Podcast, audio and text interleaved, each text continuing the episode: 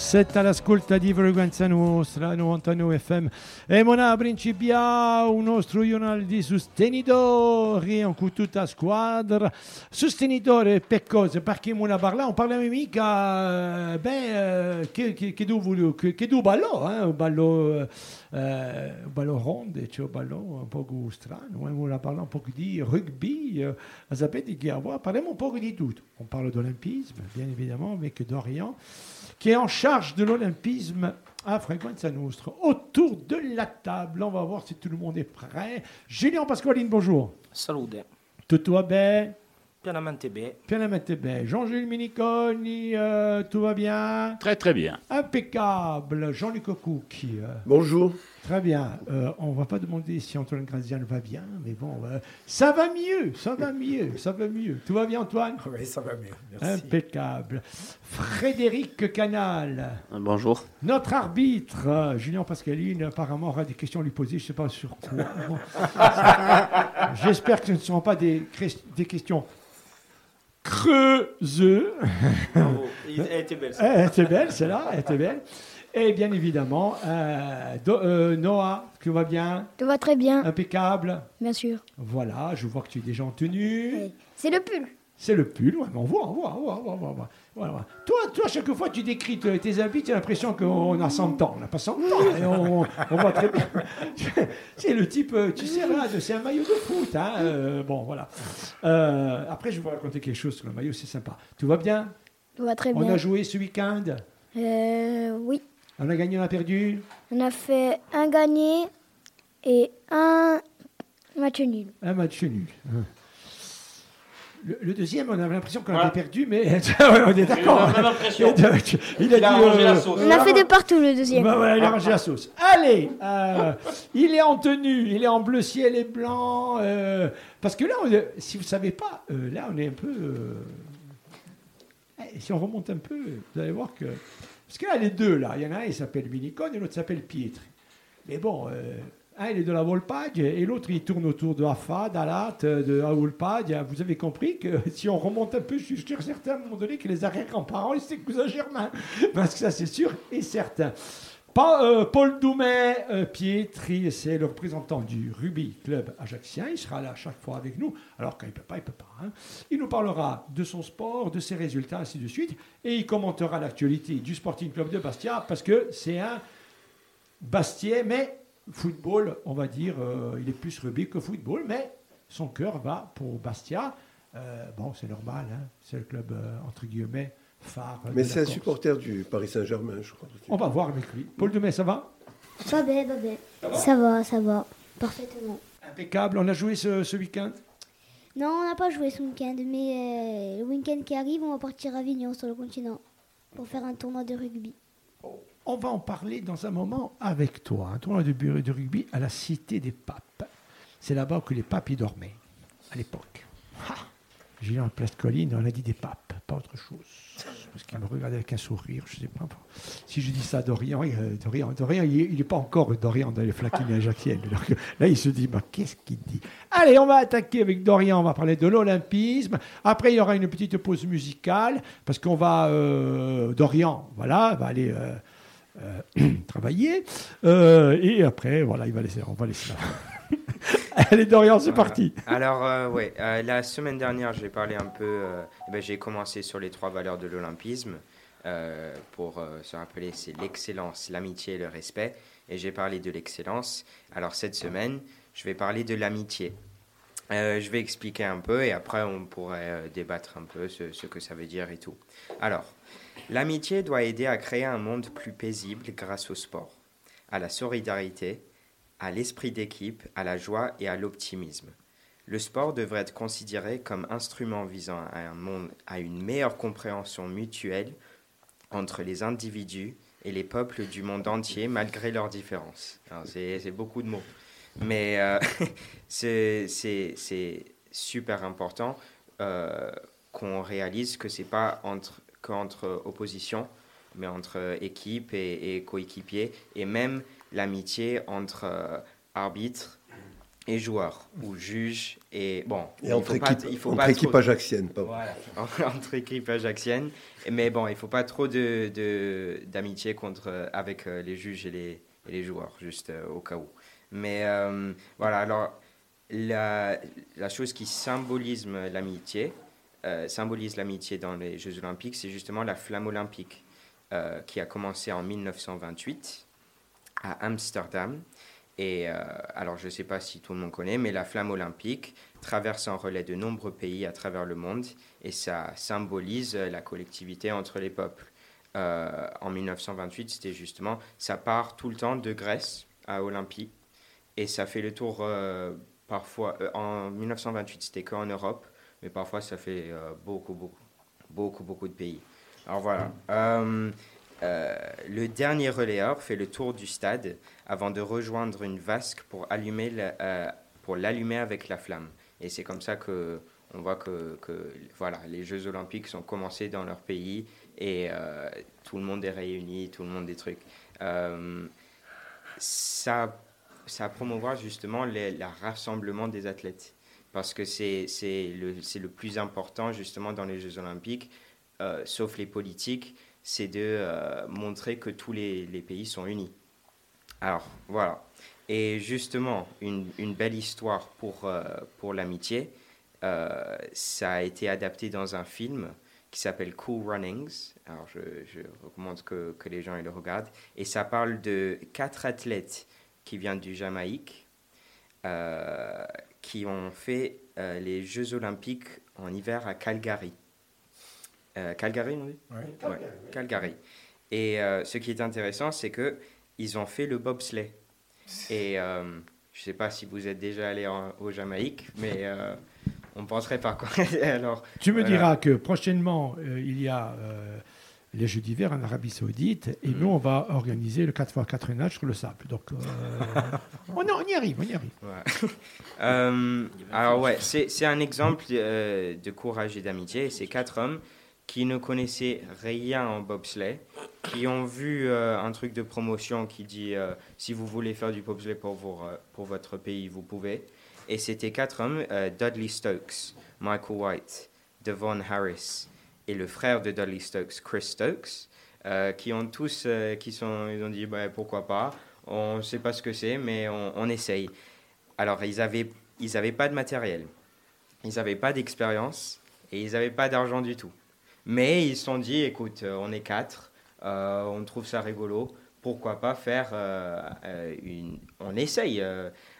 Malheureusement, ils sont finis en dernier, mais c'est leur histoire encore avec Aringo Sambali qu'on reconnaît. Parce que c'est une histoire assez inspirante où, justement, c'était pas l'excellence ou c'était pas... Un don ou c'était pas quelque chose qui leur poussait à faire les Olympiques, un talent incroyable ou quelque chose, ou une motivation, ils voulaient juste participer avec leurs amis. Et ça montre justement que dans le cadre de tout, même pas dans l'olympisme, si tu as des amis et tu es en équipe, tu peux faire des choses beaucoup plus que si tu le fais individuellement. Alors voilà, ça c'était... Très bien. Alors on va expliquer aux enfants le bobsleigh. Oui. Hein ? Alors c'est un chariot... c'est pendant les Jeux Olympiques d'hiver. C'est un chariot qui part de très très haut, avec un chemin très étroit. Si tu veux. Alors ils ne peuvent pas. Des fois ils se renversent, mais bon, c'est rare. Et je crois on le fait à 4, des fois à 2. Là c'était bobsleigh à 4, mais je pense que c'était Dudley Stokes et Michael White que justement 2 semaines avant cette compétition, ils avaient fait le bobsleigh à 2. C'est en fait l'équipe qui arrive le plus rapidement. En bas de la piste, c'est une piste fermée, très fermée, comme un couloir, avec un petit chariot. Et alors, évidemment, plus tu as de la force, plus il y a une technique. Alors, pour expliquer, la Jamaïque, c'est un pays où c'est qui fait très, très, très, très, très, très chaud. Il n'y a jamais trop de neige. Et c'est pour ça que, en fait, Dorian nous explique que la Jamaïque avait voulu mettre une équipe, si tu veux, au bobsleigh. Et que bon, tout le monde au début a souri un peu, mais ils se sont dit tiens, on va quand même participer. Et le fait qu'ils aient fini en fait dernier, eh bien, tout le monde a parlé plus d'eux peut-être que du premier. Voilà. Tu connaissais le bobsleigh ? Non, je connaissais pas. Très bien. Dorian, le bobsleigh, ça te dit quelque chose? Noah. Non. Noah. Non. Non, non. Alors, les enfants, on a parlé d'amitié. Pour terminer avec, on va terminer avec vous. Les grands, on ne va pas parler d'amitié, parce qu'au début, quand on est amis, après, plus on grandit, moins on a d'amis. Ben, c'est dommage. Hein, mais c'est comme ça. Mais non, si on regarde bien, vous allez voir, vous avez beaucoup d'amis. Alors, l'amitié dans le sport, l'amitié... parce qu'avec Dominique, qui est là à la technique, Dominique Chabrine, qui a initié des ateliers radio dans les écoles, on a mis le débat de l'amitié. Et souvent... Lorsqu'on pose des questions qui paraissent simples, on s'aperçoit que être simple, c'est difficile. Tiens, avant de parler de l'amitié, je vais vous poser une question. En rugby, comme en football, quand est-ce que le joueur est attaquant ? Quand est-ce que le joueur est attaquant ? Le joueur est attaquant pour marquer des buts. Pour marquer des buts. Quand est-ce que le joueur est attaquant ? Quand est-ce que le joueur est défenseur ? Pour ne pas se prendre de but. Pour ne pas prendre ce but. Quand est-ce que le joueur est défenseur ? C'est pas, c'est, on n'y est pas, on y est presque, mais c'est pas ça. Pour sauver son équipe. Pour sauver son équipe, on y est, mais c'est pas ça. Vous voyez que la question, elle est hyper simple. Et en fait, si on ne vous apprend pas ça au début, jusqu'à la fin de votre carrière, vous vous poserez la question et vous vous direz, peut-être j'ai loupé quelque chose. En fait, on est attaquant quand on a le ballon et on est défenseur quand on l'a plus. C'est simple, mais regardez comme ça devient compliqué. Alors, Noah, l'amitié pour toi, c'est quoi ? Avoir des amis. Passer du temps avec eux. Passer du temps avec eux. C'est mieux que d'avoir des amis. Parce qu'on demande là, pour vous, c'est quoi l'amitié ? L'amitié, c'est quand on prend soin de quelqu'un. On prend soin de lui. On essaye toujours de rester proche de lui. On reste tout le temps avec lui. On l'aide, on le soutient. Quand il a des problèmes, on est là pour lui. C'est quelqu'un qui est toujours là pour toi. Ça, pour moi, c'est l'amitié. Noah, allez, une autre preuve d'amitié, quelque chose que... voilà, c'est quoi pour toi l'amitié ? Est-ce que c'est quelqu'un qui t'appelle souvent ? Est-ce que c'est quelqu'un qui prend soin de toi ? Est-ce qu'il y a quelqu'un qui, quand il a su que tu avais du rhume ou que tu étais malade, il t'a appelé, il t'a dit, alors Noah, ça va mieux ? Est-ce que c'est ça l'amitié ? Oui. Ah, voilà. Donc, est-ce que vous avez des amis ? Oui, on a des amis. J'ai des amis. Noah, est-ce que tu as des amis ? Oui. Est-ce que dans le sport, on peut avoir des amis ? Bien sûr. Est-ce que si on joue face à une équipe qui n'est pas de la même couleur, mais qui pratique le même sport dans le même championnat, est-ce qu'en même temps, on peut avoir des amis ? Alors, peut-être qu'ils ne sont pas dans la même équipe, mais on peut avoir des amis dans l'autre équipe. Ce n'est pas parce qu'on n'est pas dans la même équipe qu'on n'a pas d'amis. Très bien. On va rester sur ça, on passe un peu de musique et on va faire les chaises musicales puisque Dorian va continuer à travailler sur l'olympisme et on revient tout de suite. C'est le journal des supporters 100% sport.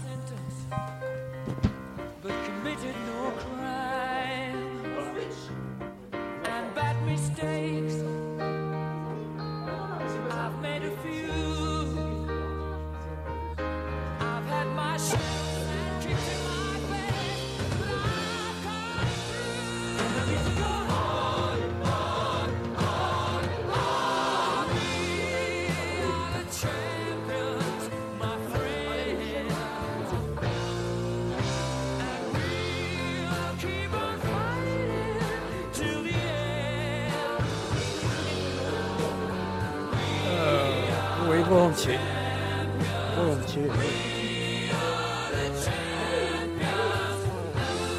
Ah. C'est fini là.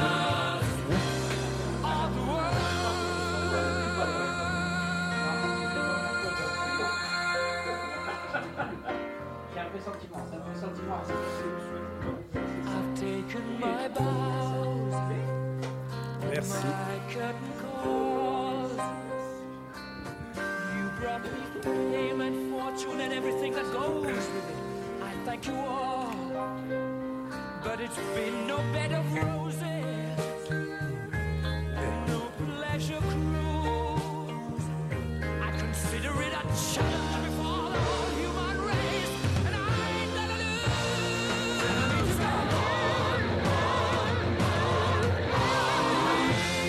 We are the champions, my friends, and we'll keep on fighting till the end. We are the champions, we are the champions. Allez, le journal des supporters. Je sais que nous sommes écoutés et regardés. Un grand bonjour à Jérôme Thor, le président du Rugby Club ajaxien qui nous écoute. Il y a aussi plein de gens qui nous écoutent ce matin. Qu'est-ce que tu m'as dit par rapport à... Tu m'as dit quelque chose par rapport à l'amitié, par rapport à Porto-Vecchio. Et tu m'as... Dis-moi un peu, jusqu'au bout. Tu vas jusqu'au bout ce que tu m'as dit. Alors avec Porto-Vecchio, on n'est pas très proches. Mais il faut expliquer un truc que... On m'a expliqué un truc sur le terrain. C'est comme si on était des pires ennemis. Mais quand on a fini, le match, ça y est, c'est comme la famille. C'est des amis, c'est l'amitié. Et après, tu as dit ? C'est l'apéro. C'est l'apéro.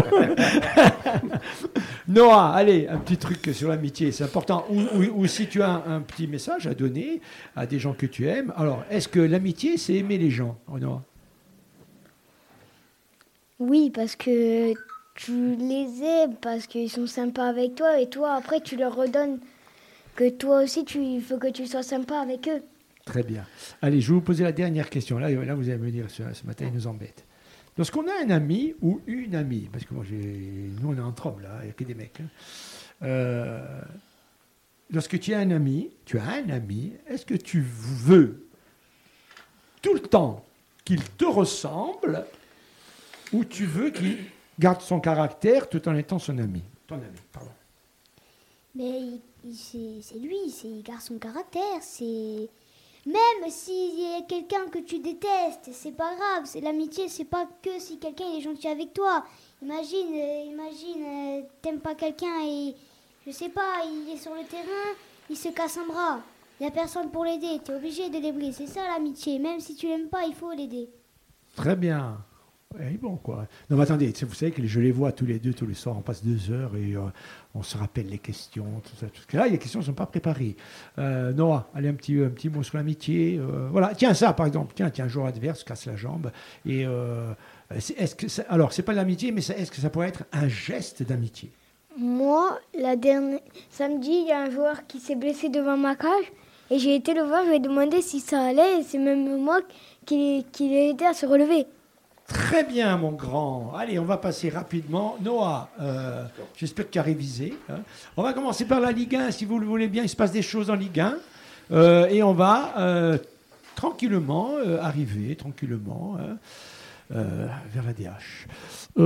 Allez, c'est parti. Dis-nous un peu ce qui s'est passé en Ligue 1 et on va commenter un peu cette Ligue 1.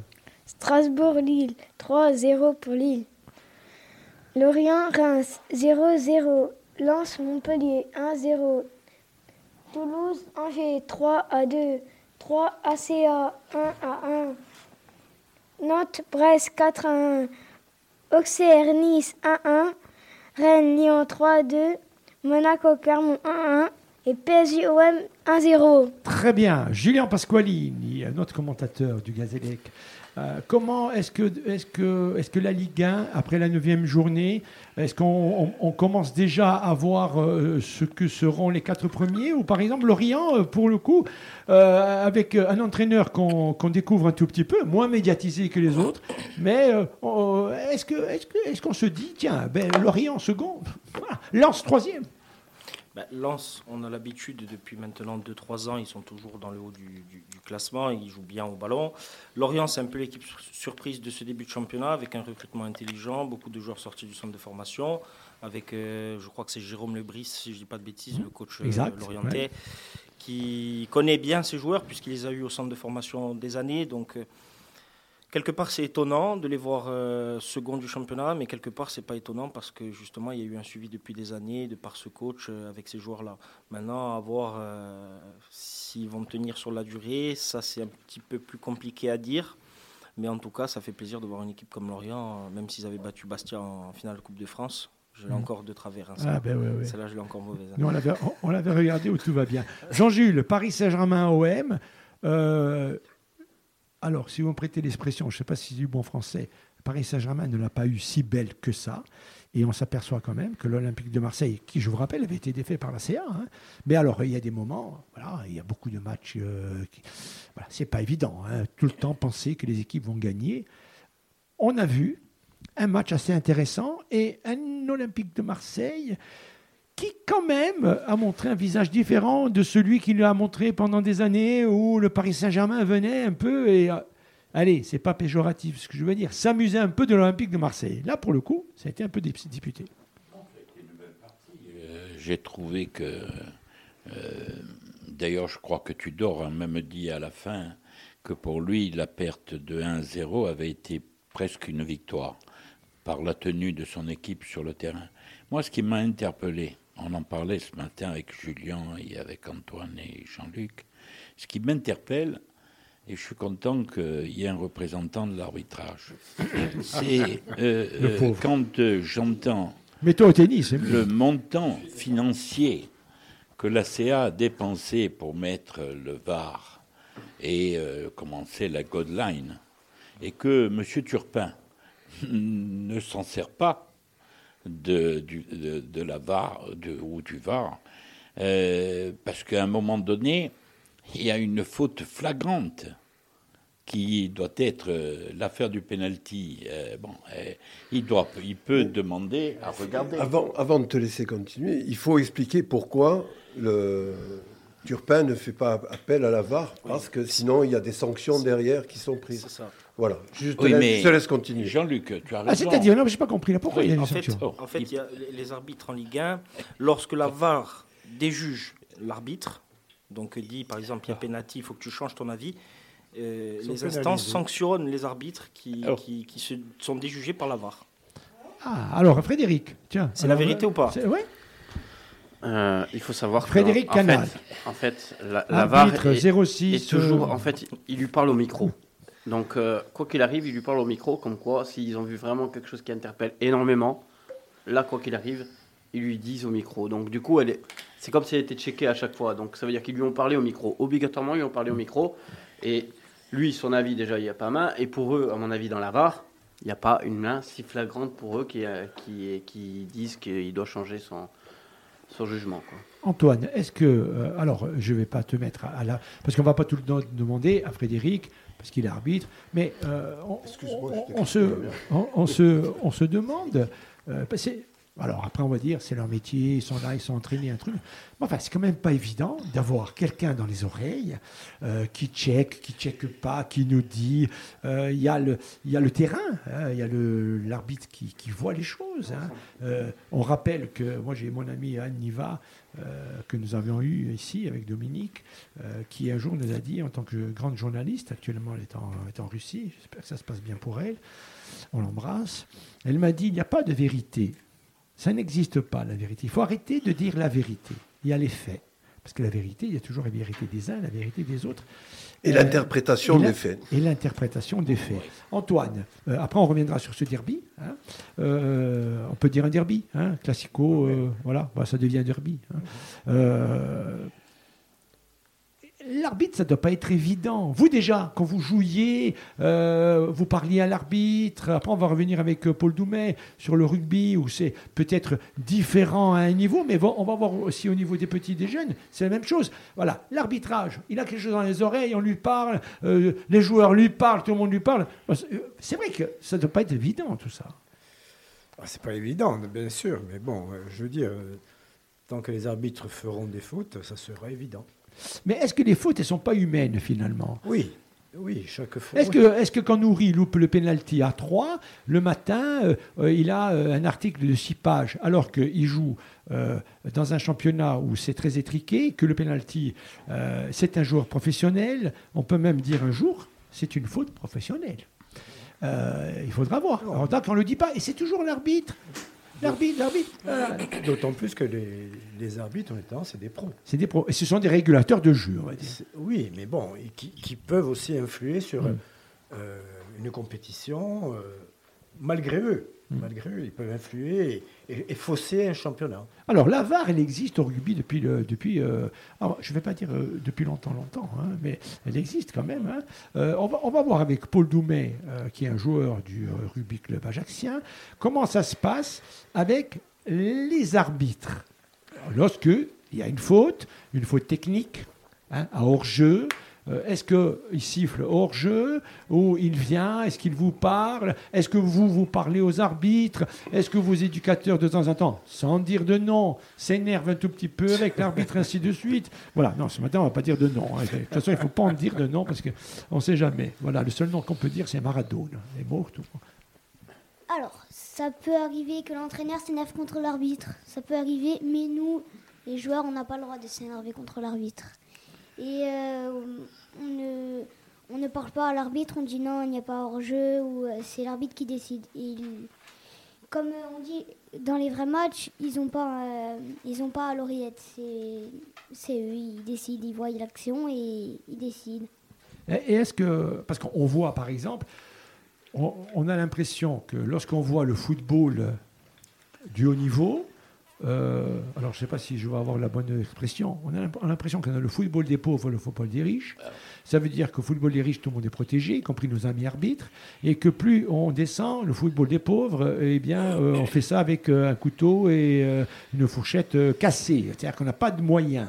Est-ce que les arbitres, vous, avec les petits, est-ce que vous voyez, est-ce que vous reconnaissez le même arbitre qui arbitre les grands matchs, Angleterre-France, Pays de Galles-Écosse, où, lorsqu'il y a une faute, il vient vous dire « Le bleu, hors-jeu, vous avez fait ça, vous avez fait un pas. » Ou alors, il vous dit « Hors-jeu, ça joue. » Donc, je donne un exemple. Imagine, nous, on fait un hors-jeu.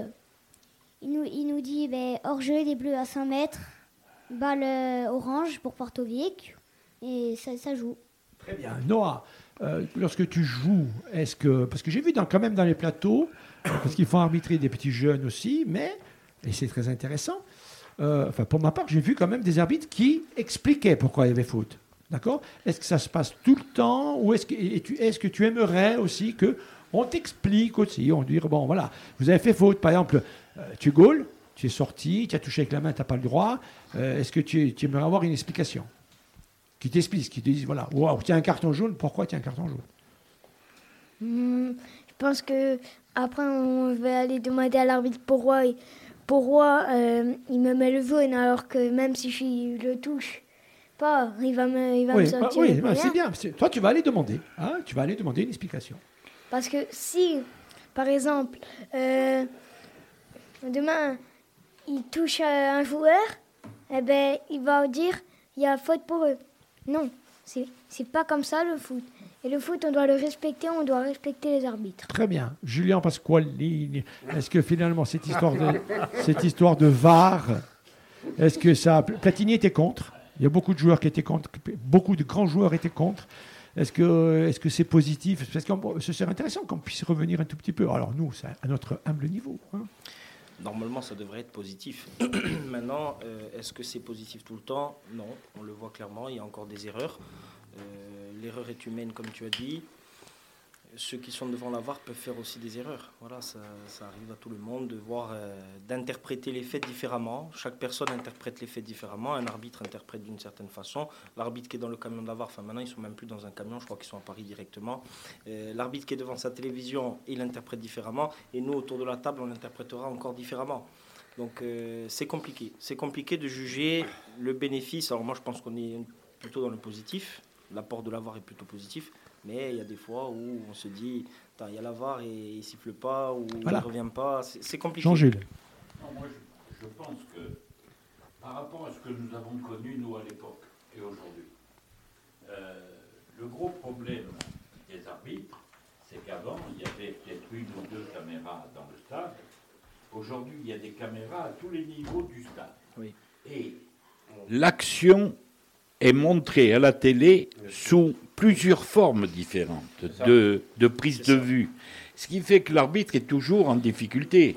À l'époque, on ne pouvait pas discuter parce qu'on allait voir l'arbitre, et ça je parle sous le contrôle d'Antoine et de Jean-Luc, on allait voir l'arbitre en disant « c'est comme ça », mais c'était une appréciation du côté du joueur et une autre appréciation, parce que moi je sais que lorsqu'on allait prendre les arbitres nous disaient « un penalty, tu as le sifflet à la bouche, tu ne le siffles pas, tu n'as pas une seconde supplémentaire pour siffler le penalty, l'action est passée, il t'a semblé que ». Aujourd'hui, quand on m'a dit dernièrement le montant financier que ça a coûté à l'ACA pour mettre en place la VAR et la Godeline, je dis que où on oblige les clubs à avoir une dépense si forte supplémentaire et qui les affaiblit financièrement pour certains, surtout pour ceux qui essayent de se hisser au niveau des autres, où on s'en sert complètement. Et là, moi, ce qui m'a un peu gêné,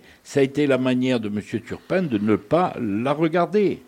Je crois qu'il y a eu un match dans l'après-midi où l'arbitre a été voir lui-même l'écran parce que, bon, il y avait un doute. Très bien. Bon.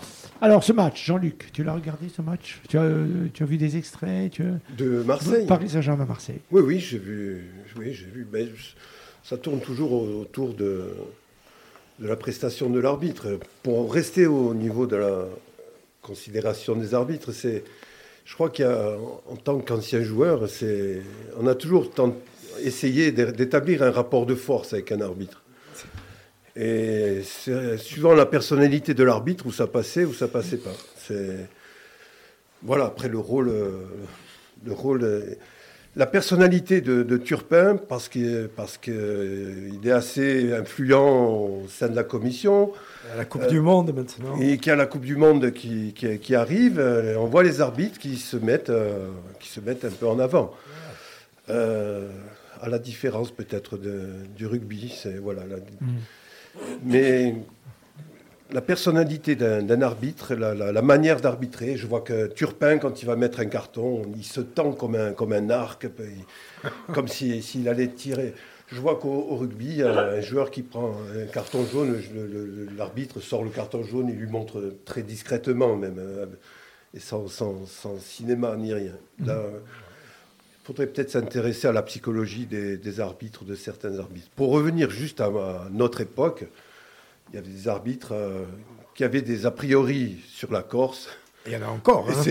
Et c'était peu dire.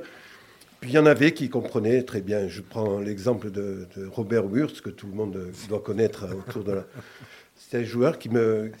un arbitre qui On peut dire un joueur. Hein. Oui, mais... c'était un joueur. Oui.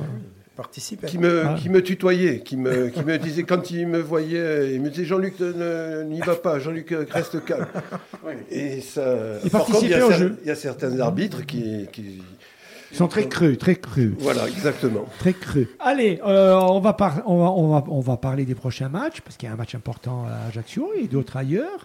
Vous dire que Rémi Cabella est revenu, qui est en pleine forme. Alors, il avait quelques petites blessures mollets, quadriceps. Il avait très bien commencé. Au niveau de ses performances et de ses statistiques, elles sont énormes. Si on prend alors, moi, j'aime pas trop les passes décisives. Enfin, allez, on va dire qu'il était impliqué dans le but et il a marqué un but de classe. Je peux vous le dire, j'ai bien regardé. Il a marqué un but de classe internationale.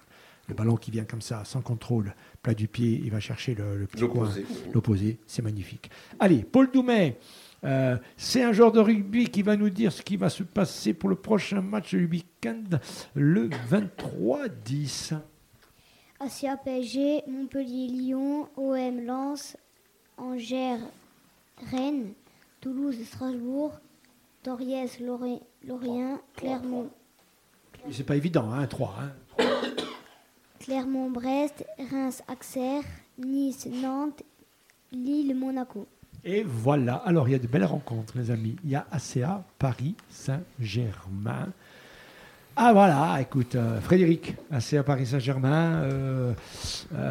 Voilà. Alors, on se met toujours à espérer. Alors, moi, il y a quelque chose qui est... Alors là, Jean-Luc, Antoine, ils peuvent nous en parler, parce que pour eux, ils ont... Ils ont joué, et puis on en parle ensemble. Ça fait toujours rire des supporters. Alors vous savez que les supporters, à un moment donné, il y a comme une espèce de mimétisme. Chacun rappelle, voilà, c'est la culture du mimétisme. On entend un truc, on le rappelle. Chaque fois qu'on parle avec quelqu'un, on se dit, putain, il est intelligent, le type.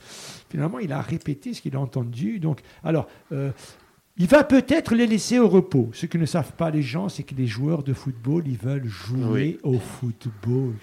Hein, Jean-Luc ? On t'a jamais dit... joueur préfère jouer que s'entraîner. Ben oui, hein, Jean-Luc, il n'y a jamais un entraîneur qui t'a dit « Tiens, Jean-Luc, sachant que tu étais en pleine forme, bon, là-bas, on va à l'ACA, on passe la Méditerranée, tout ça et tout.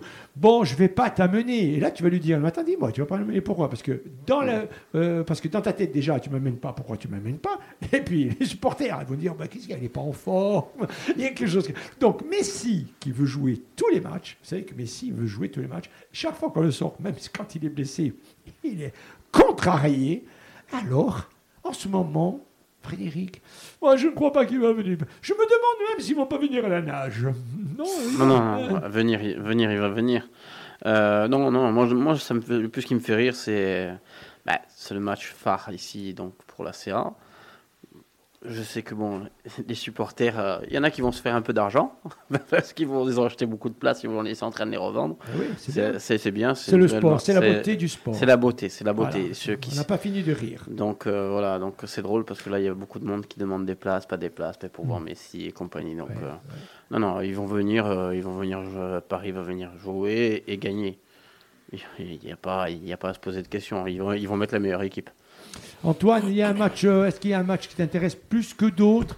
Bon, évidemment, c'est le PSG, la curiosité de savoir. Mais par exemple, il y a un OM Lens qui peut être très intéressant. Oui, au vu de la prestation de l'OM contre le PSG et au vu du résultat de Lens, le dernier match, ça peut devenir un super match. Julien, on a quelques confrontations OM Lens, Toulouse-Strasbourg, on a Clermont-Brest, Reims-Auxerre. On a l'impression que là, sur cette prochaine journée, on va dire, on sent déjà un petit parfum de classement. Oui, c'est séparé un petit peu. On voit des équipes qui sont déjà dans le bas du tableau qui jouent entre elles ce week-end, donc ça va être des matchs décisifs pour eux. Puis le match le plus beau à regarder, je pense que ça va être OM Lens. Match agréable en tout cas, au niveau de la qualité de jeu, que ce soit celle de Tudor, de l'équipe de Tudor ou de Franck Haine, c'est deux très très belles équipes. Très bien. Alors, notre ami Paulu Dumè, je crois qu'il y a un point commun avec son nouveau pote, Noah. Paulu Dumè, c'est rugby, mais vous allez voir qu'on y arrive, la Ligue 2, avec le Sporting. Mais aussi, c'est Paris Saint-Germain. Je pense qu'il y a un petit truc sur Paris Saint-Germain. Est-ce que Paris Saint-Germain te plaît ?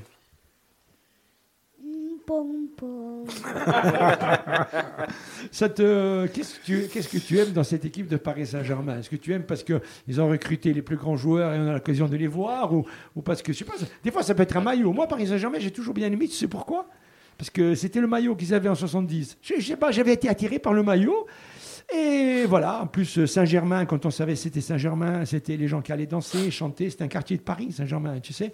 Il y avait beaucoup de gens. Alors, ça faisait Paris Saint-Germain. Au début, le président, il était rigolo, sympa, tu vois. Après, il y avait quelqu'un qui faisait la mode, qui avait fait ce beau t-shirt qui s'appelle Monsieur Echter, tu vois.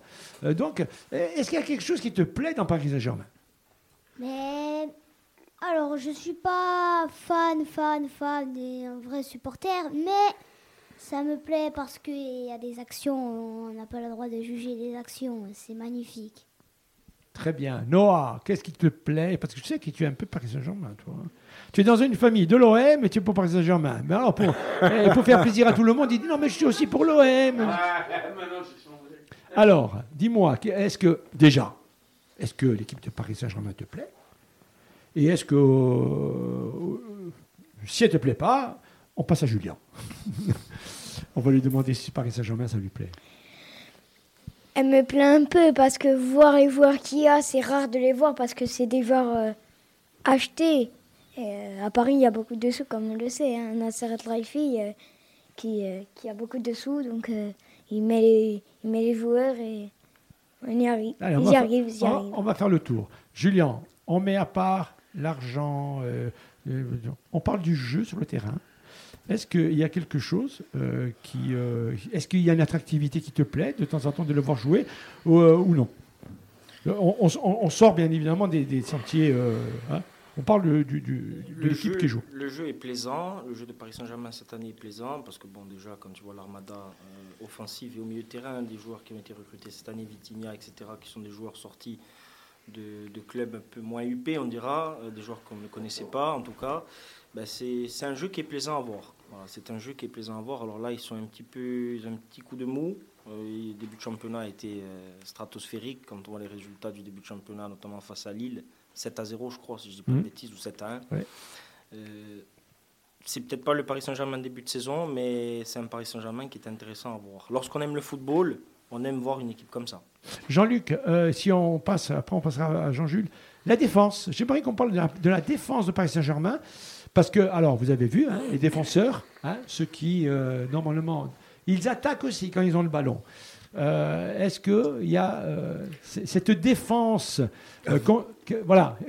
Avant de répondre à ta question, je ne peux pas, personnellement, dissocier le Paris Saint-Germain, le fond et la forme et l'hégémonie financière qu'il y a dans ce club.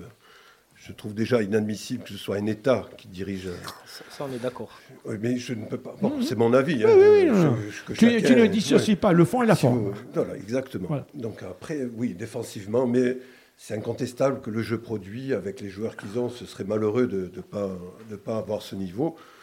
C'est peut-être la meilleure équipe au niveau football, purement football, qu'on voit en ce moment. Peut-être avec Manchester City et peut-être même Liverpool. Mais c'est...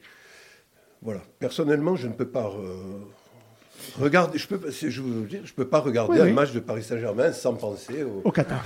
Sans penser aux femmes voilées qu'il y a qui servent aux buvettes et sans voir l'argent qui est mis dans ce club, je trouve ça indécent. Voilà. Que les choses soient claires. Je vois que monsieur l'arbitre n'est pas d'accord avec moi. Non, on va en discuter. Jean-Jules, le Paris Saint-Germain, qu'est-ce qui te plaît dans Paris Saint-Germain footballistiquement? Maintenant, après, il y a les dissociations un peu. C'est vrai que grâce à l'argent, ils ont réussi à avoir des joueurs de la planète. Je crois que lorsqu'on parlait, il faut qu'on soit honnête. Quand on disait que Messi signerait peut-être à Paris Saint-Germain, sur 10 personnes avec qui on parlait, il y en avait 9 qui disaient c'est pas possible, jamais Messi viendra à Paris, jamais. Bon, et puis ils ont réussi. Donc on voit la valeur de l'argent qui est mis sur la table, comment ça peut attirer.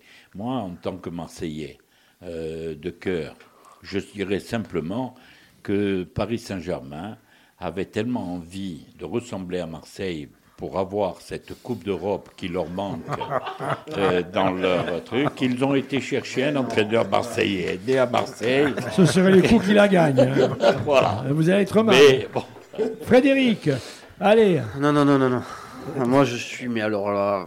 À fond. Ah, non, c'est pas à fond. Non, moi, j'aime bien Paris. Tu as Sporting et Paris. Moi, moi, il a sifflé fort. Moi, je dis toujours... Marseillais, on est toujours les premiers. Ils m'ont toujours saoulé. C'est la seule raison pourquoi au départ j'étais pour Paris, donc à l'époque des années 90, parce que j'en avais marre des Marseillais qui venaient en vacances, on n'entendait que. Et donc du coup, voilà pourquoi je me suis intéressé à Paris. Après, l'argent, pour moi, ça c'est encore un autre débat. Ça veut dire que eux, quand ils avaient le plus gros budget, c'était il y avait Tapie ou Bez. Là, j'en parle pas.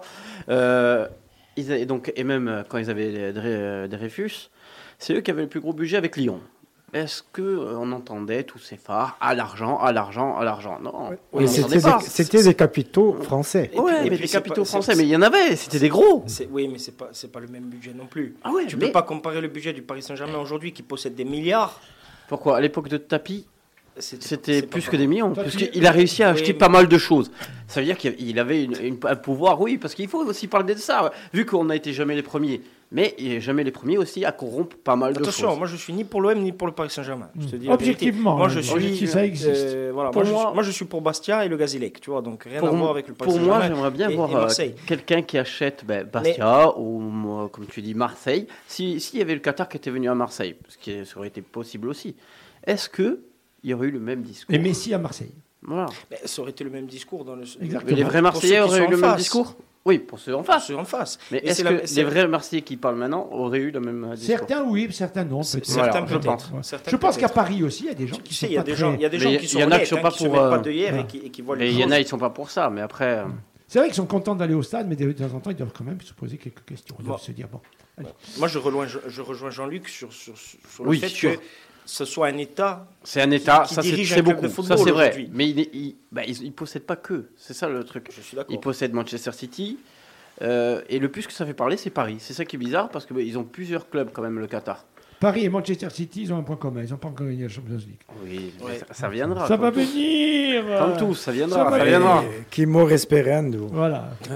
Noah, quelque chose à dire. Attention, il prend son élan. J'ai une question à Paulu Dumè. Allez, à moi, ils vont commencer à se poser des questions entre eux. Comment elle s'appelle ta fiancée ? Non. Danae. Comment ? Danae, d'ailleurs, je t'aime. Non, c'est pas ça la question. C'est magnifique. Vous pouvez pas l'inventer. Hein. Antoine, il en peut plus. Allez, vas-y. J'ai plutôt Paris ou Marseille. Anadé. Qui est Paris Marseille? Qu'est-ce qu'il a dit? Ou Paris ou Marseille. Bastia. Bastia, il a dit, lui. Ça, c'est une vraie réponse. Voilà. Une vraie réponse de supporter. Voilà. Alors, on y est. Bastia, il y a eu un match. Écoutez, je ne sais pas si... J'ai pas vu le match. Dans le jeu, je ne sais pas si ça a dû bien se passer parce qu'il y avait Bordeaux-Bastia. Et par contre, c'était l'anniversaire. C'était les 90 ans de ce stade avec Armand Cesari et toute l'histoire. Jean-Jules qui est là est quelqu'un qui s'occupe de la mémoire et il a bien raison. Cette mémoire qui, des fois, nous fait défaut. Hein. Mais bon, allez. Là, ils ont fait quelque chose d'extraordinaire. Et il faut quand même l'avouer, parce que... Il y en a, ils ne sont pas pro-Bastien, footballistiquement, pour plein de choses. Et souvent, ce n'est même pas par rapport au jeu, hein, c'est par rapport aux supporters.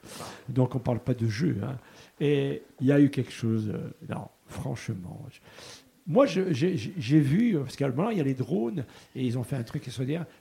Je me suis retrouvé en 1978, lorsqu'on montait avec cette 504 qu'on appelait Grand Luxe, où nous étions 5 dans la voiture. Il y avait... on était 5. Voilà, mon frère, mon cousin, Michel Fontaine, le pauvre Jean-Philippe Gabriel. On montait et on redescendait, les lacets de Vitsavod, tout ça et tout. Et les drapeaux, tout, on se disait dans ce stade Armand Cesari. Et là, ils ont fait une fête au Fiole. Ils ont fait une fête extraordinaire. Et en plus, c'est vrai que cette année, ils n'ont pas une équipe. Ils ont une équipe entre la 8e et la 12e place, on va dire. Peut-être qu'ils seront un peu plus haut à un moment donné. Mais allez, en recevant Bordeaux pour cette fête, ça tombait un tout petit peu, un peu mal. Parce qu'on s'est dit, aïe, pour la fête, ils peuvent perdre parce que, voilà. Et je ne sais pas. Et je ne sais pas si vous avez... Par rapport à l'histoire, il y a quelque chose qui s'est passé. Julien, est-ce que... Je ne sais pas. Par rapport à l'histoire de ce club, il y a quelque chose qui s'est passé. Bon, déjà, l'ambiance. C'était... Moi, j'étais au stade. Voilà, l'ambiance. C'était la folie. On a rarement vu ça. Bon, on le voit de temps en temps au Sporting, parce que c'est un club avec des supporters qui viennent de partout. C'est toujours la folie à Fouriane. Peu importe le match, que ce soit en National 3, il y a 4 ans, ou en Ligue 2, ou en Ligue 1, ça a toujours été une ambiance de folie. Là, c'était avant-hier, lundi soir, j'ai rarement vu une ambiance comme ça. C'était grandiose. Ah, c'était grandiose, c'était magnifique. Voilà, c'était vraiment tous ces drapeaux. Alors, vous allez voir. Hein. Alors, oui, on y arrive. Vous allez voir. Qui c'est qui a marqué le but ? Qui c'est qui a égalisé pour le Sporting ? Van de Kerkhoff. Ça vous dit rien, Van de Kerkhoff ? Oui. L'ancien joueur de l'Ajax. Oui. Et de l'équipe batave. Voilà. Les Bataves qui avaient battu le Sporting en finale de la Coupe de l'UEFA. Il est venu rendre le plateau. J'ai trouvé ça extraordinaire. J'ai dit c'est incroyable. Non, mais j'ai dit c'est incroyable. Parce qu'il y avait les frères Van de Kerkhoff. Ouais. Très bien. Ils jouaient par une devette. Oui. Non, Ajax. À l'Ajax, je crois. Ajax, hein. Si je dis pas de bêtises, non ? Regardez le PSV. Non, PSV. Oui. On est bien d'accord. Hein ? Paulu Dumè. Julien, il va regarder. Paulu Dumè, ce match au Sporting. Il y avait la fête au Sporting. Pourquoi ça te plaît, le Sporting Club de Bastia ? Ils ont battu Paris 4-0. Ils ont battu Paris 4-0. Ils ont battu 4-0. 4-2. 4-2. Tu leur as enlevé deux buts. C'est quoi qui te plaît au Sporting ? C'est quoi ? C'est l'ambiance, la ferveur. Qu'est-ce qui te plaît là ? Je sais pas. Je les plais. C'est comme ça. C'est déjà, il y a Bocognano. C'est comme Danae. Bocognano, il n'y est plus. Hein. Il est chez nous. Je sais, mais. Voilà, c'est un club qui me plaît, c'est depuis tout petit, c'est toute ma famille, je sais pas comment expliquer, c'est le cœur, allez, hein ? Ah, c'est le cœur. Noah, est-ce que ça te plaît le Sporting ? Baba. Moi je suis plus. 20 d'abord pendant des années les deux frères et ensuite ils sont partis à Eindhoven en effet. Donc tu avais raison. Voilà. Noah. Donc. À moi, je préfère ça que le Sporting. Mais... Ça commence mal. Même si le Sporting a une grosse équipe. C'est pas d'un coup, lui, il prend des traverses. Même si le Sporting a une belle équipe. Je voulais te poser une question. Imagine, bon, je sais qu'ils ne sont pas dans la même... division. Ils ne sont pas la même division, mais qu'est-ce que tu ferais si j'étais dans la même division, Gazélec, Sporting. Ah ah ! C'est déjà arrivé, hein ? Sporting. Ah, voilà. Vous avez compris ? Président, vous écoutez, parce que je sais qu'il écoute, là. Il va écouter jusqu'à la fin, parce qu'il va dire... Voilà, les amis. Allez, on continue. Il y a eu du national. J'en ai parlé ce matin avec Julien, notre ami Julien, qui nous appelle le matin. Bastia Borgo. Julien... Difficulté. Et puis, on a l'impression que Tornavignol et Gambo de Paez... Et j'espère qu'ils ne vont pas se retrouver, encore une fois, à demander administrativement un sauvetage. Mais bon, c'est compliqué. Quand tu n'es pas préparé dans une division, c'est compliqué. Bon, là, il y a eu le match de Coupe de France dimanche, pour lequel ils se sont un petit peu rattrapés. Mais même contre Afa, c'était Afa FC Bordeaux, ce week-end, dimanche. Ça a été compliqué pour eux. Ils ouvrent le score, ils se font égaliser rapidement par Afa. Et après, ils n'ont pas... Alors, il y a de la maîtrise, bien sûr. Tu es face à une équipe de division d'honneur, donc tu as toujours de la maîtrise. Mais ce n'est pas aussi flagrant que ça. Voilà. Donc, je suis assez inquiet pour Antoine Emmanuel et ses joueurs. Frédéric, cette équipe de Borgo... parce que c'est vrai, nous sommes quand même obligés de remarquer que, finalement... chaque fois, ils se sauvent administrativement et on pourrait croire qu'ils vont faire l'effort en se disant, allez, en milieu de championnat, on sera tranquille. Et là, non. Et ça a changé encore des joueurs, ça. Eh oui, comme on a dit, vu que vous ne savez pas où, déjà, à la presque au début de saison, vous ne savez pas où vous allez repartir, c'est très compliqué. Comme chaque année, moi, je pense qu'ils vont recruter encore cet hiver. C'est parti pour recruter au moins 3-4 joueurs, j'espère, pour essayer de se sauver. Non, ils vont le faire, c'est prévu, pour essayer de se sauver. C'est pas le Qatar, hein. Non, c'est pas le Qatar, mais bon, ils arrivent toujours à prendre 3 bons joueurs. Oui, mais enfin bon, si on prend 3 ou 4 joueurs moyens... Et puis ce sont des prêts, les c'est ça le problème. Oui, mais c'est que tu n'arrives jamais à construire une équipe sur de la durée. Ça peut peut-être aider à se sauver. Là, le plus important, c'est que ils essaient de grappiller le plus de points possible. Par rapport à l'année dernière, ils partaient de très bas. Là, ils ont 6 points. C'est sûr qu'ils ne sont pas non plus largués encore en championnat. Donc, ce qui aide. Donc, je pense que... Mais tu as 6 descentes cette année. Oui, c'est vrai. Exactement. Donc, un tiers du championnat qui descend, c'est la première fois que ça arrive. Et je pense que malheureusement, cette année, pour moi, ils vont être dans le wagon. Ouais. Exactement. Allez, on va parler des jeunes dans un instant. On terminera avec la Nationale 3. On va parler rugby avec Paulu Dumè. Parle-nous un peu de ce tournoi à Avignon, de cette rencontre.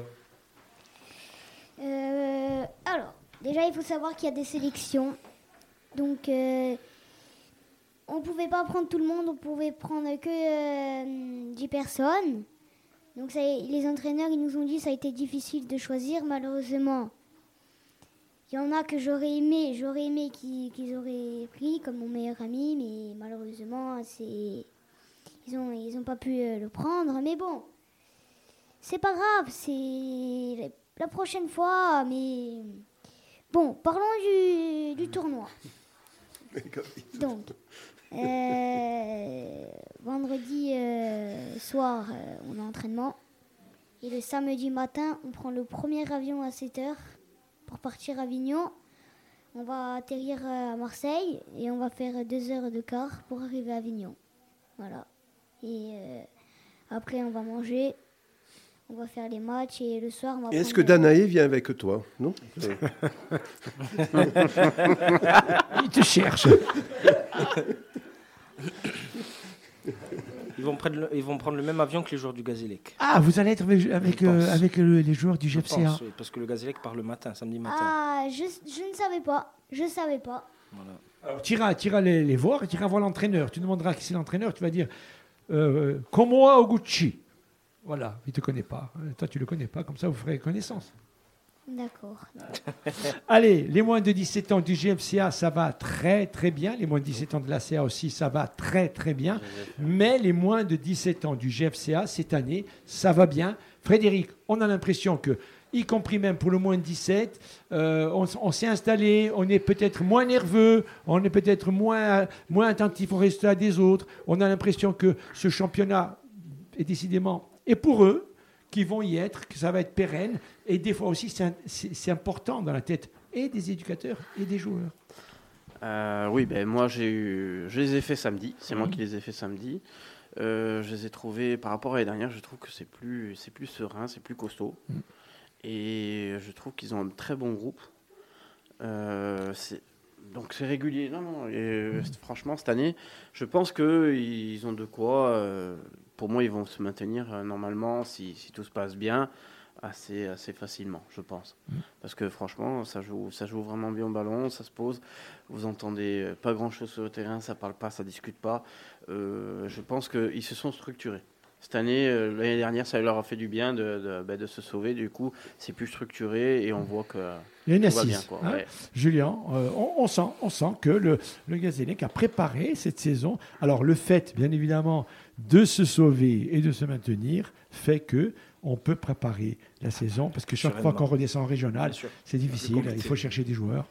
Hein, c'est une belle équipe du Gazélec cette année. On a vu contre Grenoble une belle victoire. On a vu 4 pénaltys. Hein. On a eu 4 pénaltys. Non. Il était au match. Je ne sais pas pour qui il était au match. 4 pénaltys.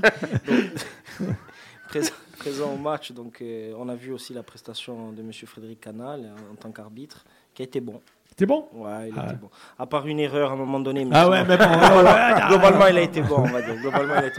Très, très beau match qui s'est passé tranquillement, pas de mots, justement, comme il le disait, que ce soit sur les bancs, que ce soit sur le terrain. J'ai pu discuter avec le préparateur physique de Grenoble. On a pu échanger longuement avec lui. C'est des gens qui sont venus pour essayer de faire un résultat. Bon, il nous a dit clairement que nous, on était beaucoup plus forts. C'est comme ça, c'est le football. Le plus fort s'est imposé logiquement et facilement. Tant mieux.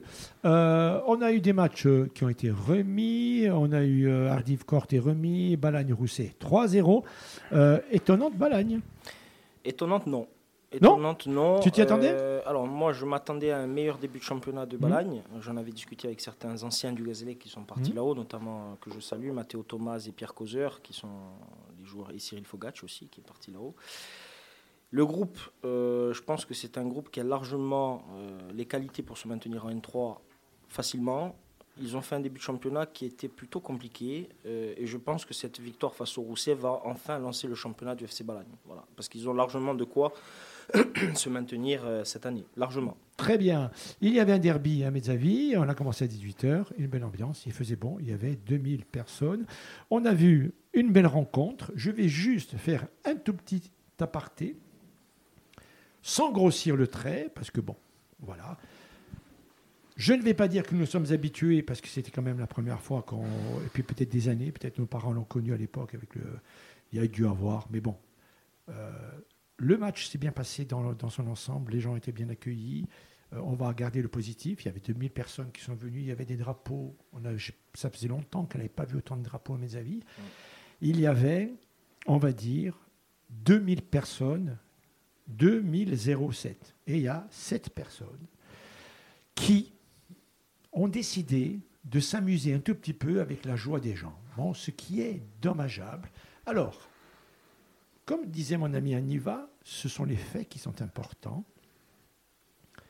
Aucun club n'est à montrer du doigt parce que les gars qui arrivent dans le stade ne sont pas estampillés, ils n'ont pas de drapeau, ils n'ont pas d'écharpe. Les supporters de la CA qui sont arrivés ont été mis dans leur parcage par la sécurité du GFCA. Il y a 7 personnes qui sont arrivées.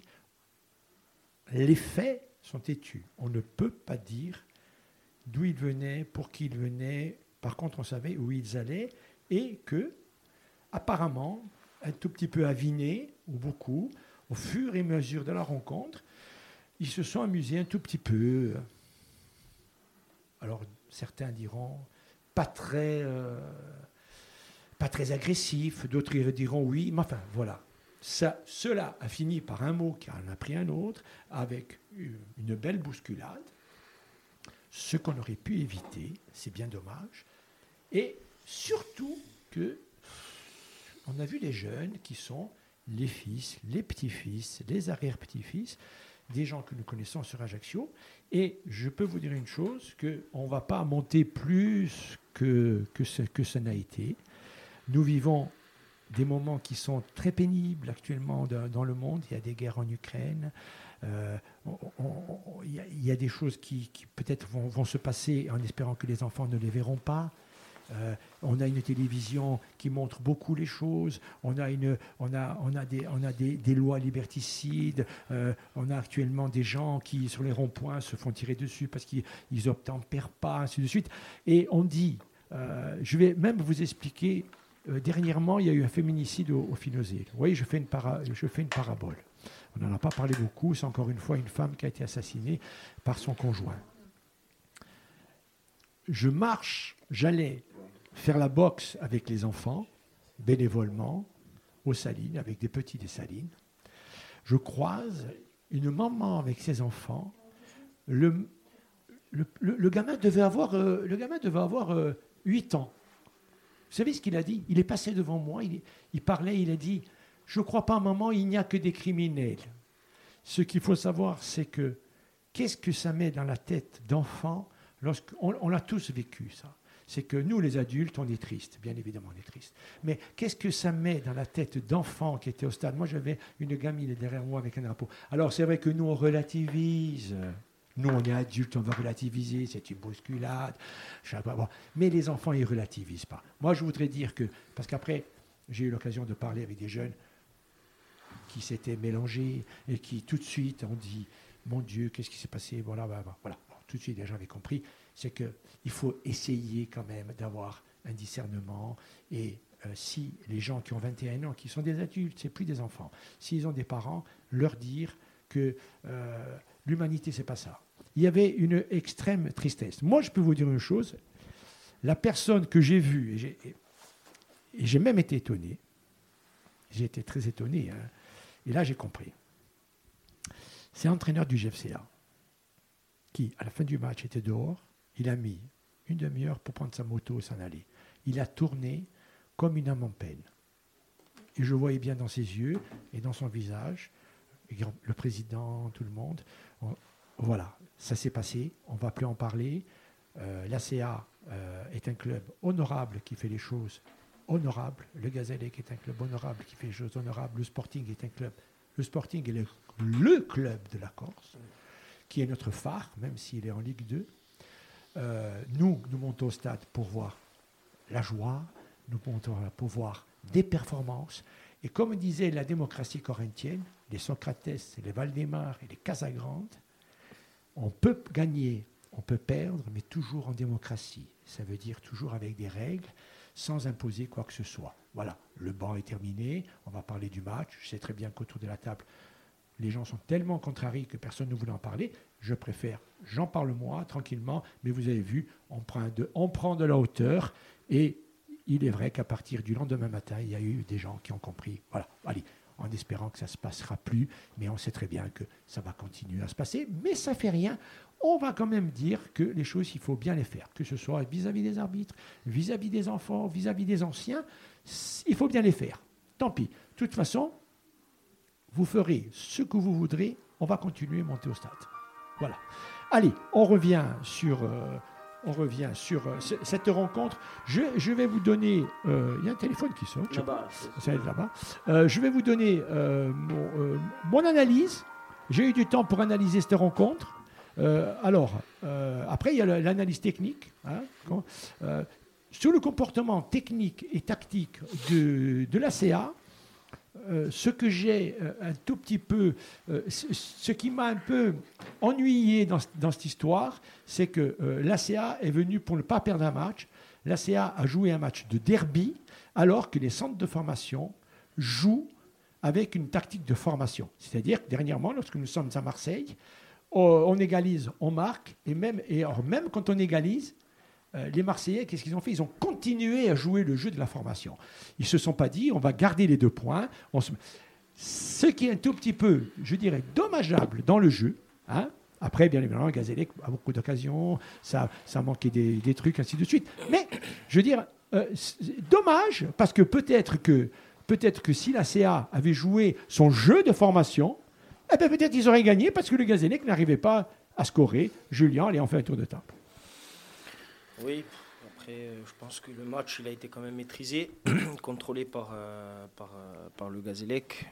Maintenant, bon, moi j'ai trouvé, là je veux absolument revenir sur ça, sur l'effet de match. Et ton ami Olivier Ducreux, je le cite. Voilà, je le cite parce que c'est pas la première fois.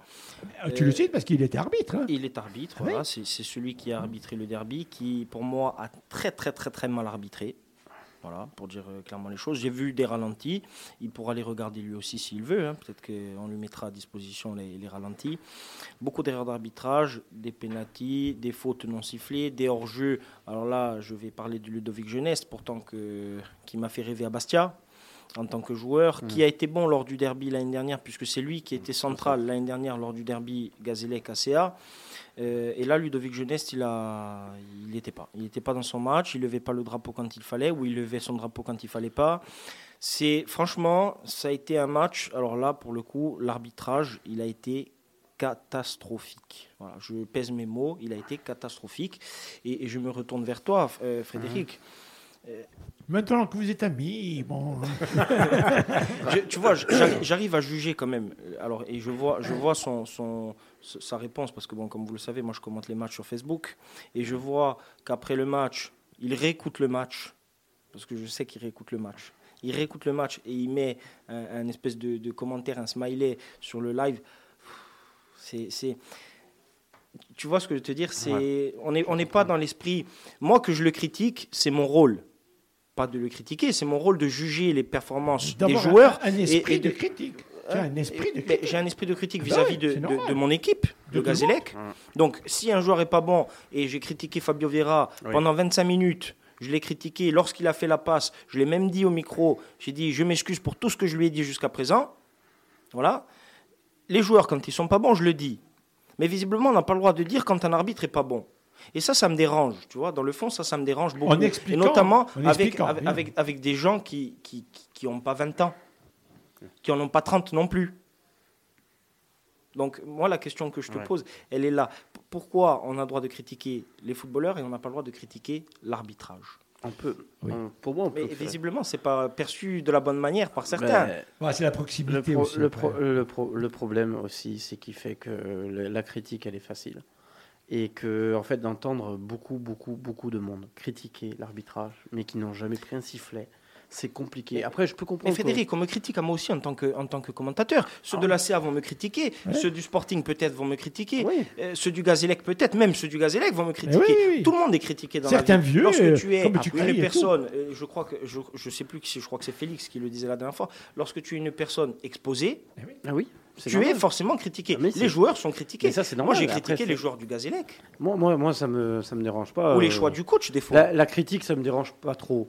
Moi, ce que je supporte pas, c'est quand c'est beaucoup. Ça veut dire que c'est plus qu'une critique. Que c'est redondant, on va dire. C'est tout le temps. C'est presque une culture de la critique. C'est ça. Bon, il y a des personnes qui critiquent pour rien, qui disent même pas quand c'est un bon match, mais ils vont même pas le dire. Ils vont vous dire l'arbitre. Moi, franchement, en première mi-temps. Mais voilà. Je ne sais pas, je l'ai pas vu le match. Moi, première mi-temps, j'ai dit bon, ça va, tu vois. Bon, il y a le petit péno, peut-être. Bon, oui, allez. Voilà. Bon. Mais deuxième mi-temps. Ouais. Voilà. Deuxième mi-temps après. Ah, ouais. Et d'un coup, c'est vrai. Alors, est-ce que la pression, je ne sais pas ce qui s'est passé. Non. Première mi-temps, là. Bon, c'est vrai que péno, pas péno. Bon, moi, j'ai parlé avec Olic. Bon. Parce que, bon, on est en famille. Et bon, lui, il dit, bon, voilà, je tire le maillot. Et bon, est-ce qu'il est dedans ? Est-ce que je l'accompagne ? Ainsi de suite. Bon, voilà. Mais il dit, c'est vrai qu'il riait. Bon, pour lui, il dit non. Bon, voilà. Après, c'est compliqué. Hein, c'est l'appréciation. Après, pour venir... Parce que sur le tirage de maillot, par exemple, oui. C'est intéressant. Ce que je voulais te demander. Donc, on est en dehors de la surface de réparation. Alors, pas loin, parce que c'est vrai, là aussi, au niveau du truc, c'est un mètre. Donc, d'accord. Il prend le maillot et il continue ensemble. Et Félix Tom, il tombe. Il finit le tirage de maillot, dans la surface. Oui. Ha! Moi, tu vois, là, je trouve que c'est un bon arbitrage. Il a sifflé coup franc. Mm-hmm.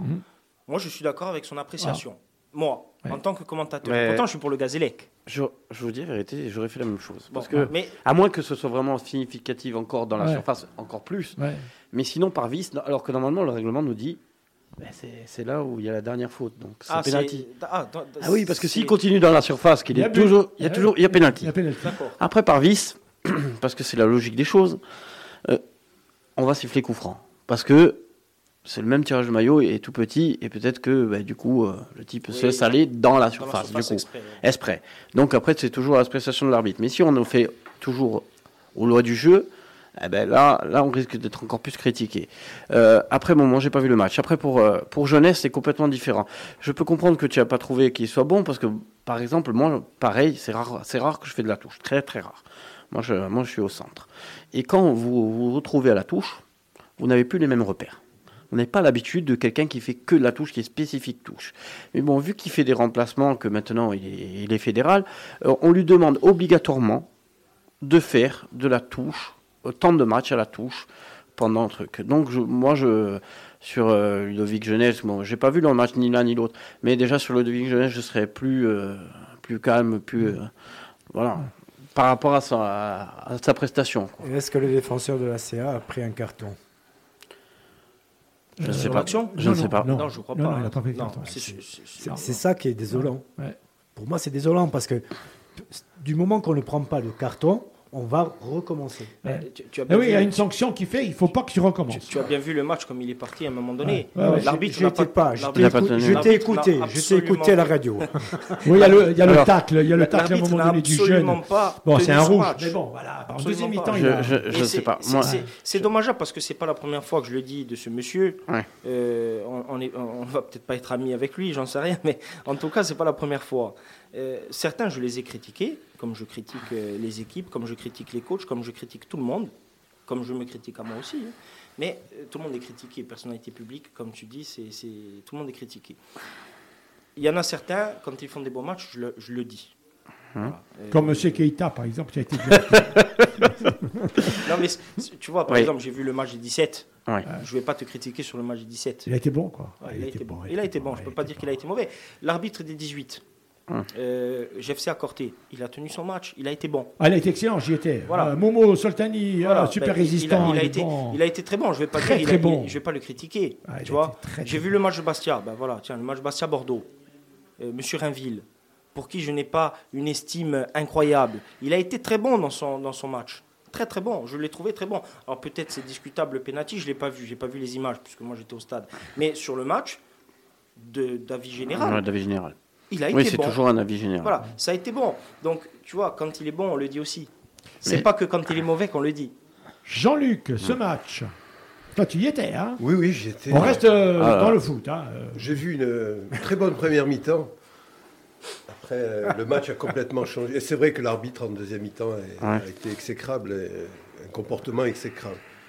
Et j'ai vu surtout un surcroît d'agressivité des joueurs de l'ACA qui n'a pas été assez sanctionné. Qui n'a pas été assez sanctionné. Voilà. Donc après le GFCA, s'il avait continué dans le même état d'esprit la deuxième mi-temps, peut-être que je sais pas, il y a une crainte qui s'est instaurée ou après pas, dans le jeu après le but, oui, qui a coupé beaucoup d'élan. Ouais. Jean-Ju, oui, vas-y Julien. Ouais, moi je redis la même chose. Le Gazélec aurait dû gagner. Oui. C'est pas la faute de l'arbitre qu'on n'ait pas gagné le match. Non, ça n'a rien à voir. Mais voilà. Oui, je tenais à le mettre sur la table. Oui, parce que tu es là, hein, parce que tu. Mais es là, je le sais. Moi j'ai pu discuter avec certains, notamment le délégué Alain Lemeunier que j'avais pu voir sur d'autres matchs. C'est vrai que. C'est difficile de juger un arbitre. Alors maintenant, il y a même des reportages à la télévision sur Amazon Prime notamment, où on voit l'envers du décor, où on entend les arbitres avec les micros, etc. Alors j'ai une perception un peu différente de l'arbitrage que ce que j'avais avant en tant que supporter. Oui. Voilà, c'est vrai. Mais voilà, je préférais le dire aujourd'hui. Jean-Jules, pour terminer avec le Gazélec, après on va clore notre émission parce qu'on a des amis qui nous attendent. Moi, je dis que la première mi-temps, elle a été ce qu'elle a été. La deuxième mi-temps, elle a été beaucoup hachée. Oui. Beaucoup. Il y a eu... des faits dans le match où on a perdu beaucoup de temps. Moi, ce que je voudrais te demander, Frédéric, c'est comment peut-on calculer le temps additionnel ? Parce que Monsieur Ducreux... Je vais avouer quelque chose. Non, mais c'est la perception de l'arbitre. Voilà. Il peut arrêter quand il veut. Hein. Oui, il a mis 4 minutes. Oui, oui. À mon sens, il y avait 12 minutes d'arrêt de jeu. Alors, et puis moi, j'ai l'ordinateur avec le décompte. Tu sais. Et on était à 7 minutes et quelques. 7 minutes 34 exactement, je crois. Oui, mais c'est c'est toujours l'appréciation de l'arbitre. Eh oui. Après, pour vous dire, je travaillais et je suis allé sur Facebook et j'ai dit « Oh, je vais mettre le live ». Et juste parce que maintenant, je le connais. T'es régalé. J'ai dit « Je vais mettre le live ». Quand il a annoncé combien 4 minutes. C'était la déferlante. Je rigolais tout seul au travail parce que je savais qu'il était en feu. J'ai dit, oh là là, Ducreux va me prendre plein la tête. Alors bon, j'ai pas écouté tout le match, donc du coup, je vais pas entendu critiquer. On va l'inviter Ducreux, tu l'appelles. Hein. Mais ça serait bien de discuter, d'échanger avec lui. Voilà, oui, il y a pas de souci. Je serais content d'échanger avec lui. Je pense que Olivier, je pourrais l'appeler. Je vais essayer de l'appeler, voir si venir. Il est de Bastia, donc je sais pas s'il pourra venir. Mais je viens de. Allez, voilà. Allez, on termine. Après, par rapport au décompte, en fait, on fait surtout que là, les changements, on sait qu'à peu près on dit 30 secondes par changement. 30 secondes par changement, et après, il faut à peu près calculer le nombre de minutes. Mais après, vous savez, les reproches par rapport au décompte, j'en ai eu, alors que c'est de la corpo. J'en ai eu de mes juges de touche, vous imaginez, parce que j'ai laissé du temps en corpo. Parce que l'équipe qui perdait, qui perdait 5-2, me disait le temps. Et c'est vrai que le gardien jouait le temps. Et j'ai laissé 5 minutes en corpo, alors que ça faisait 5-2. Oh, vous imaginez même pas la gueulante que j'ai dû donner à la fin dans le vestiaire, parce qu'ils m'ont dit, ouais, tu te rends compte, s'il y a un tacle, 5 minutes, on s'en fout. J'ai dit, mais attendez, ils sont là pour jouer. J'ai le décompte, il est pareil, qu'on soit en corpo, qu'on soit pas en corpo. Donc c'est toujours une histoire, mais c'est très compliqué de donner. Mais c'est vrai que, vu ce que j'entendais des commentateurs, il y avait beaucoup de joueurs de la CR à terre, et je pense que peut-être que... c'est vrai que quand on est jeune, quand on arbitre, quand on apprend, on nous dit toujours que des fois, il y a des bons matchs nuls, qu'il faut laisser le match nul plus vite, comme ça... pour avoir moins d'histoire. Mais c'est quand on est jeune. Après, je sais pas, je n'étais pas au match, donc c'est pas une maxime, moi je peux pas vous dire. C'est vrai que si. Allez, on va terminer. C'est 32, on termine. Est-ce que je peux juste avoir une pensée pour un éducateur qui nous vient de nous quitter, c'est Jean Franceschetti qui était conseiller technique. Jojo Pietre et Bernard Discard. On devait le dire. Alors voilà, le mot de la fin. Merci à tous, c'était super. J'espère que vous, ça vous a plu. Moi, ça m'a beaucoup plu. Peut-être un mercredi prochain. Et merci, c'était super. Fais venir Danae, comme ça on discute. Et lorsqu'on est en formation, c'est pour se former et c'est pour faire les gestes pour plus tard. Lorsqu'on déforme, on se retrouve dans les tribunes à faire des conneries.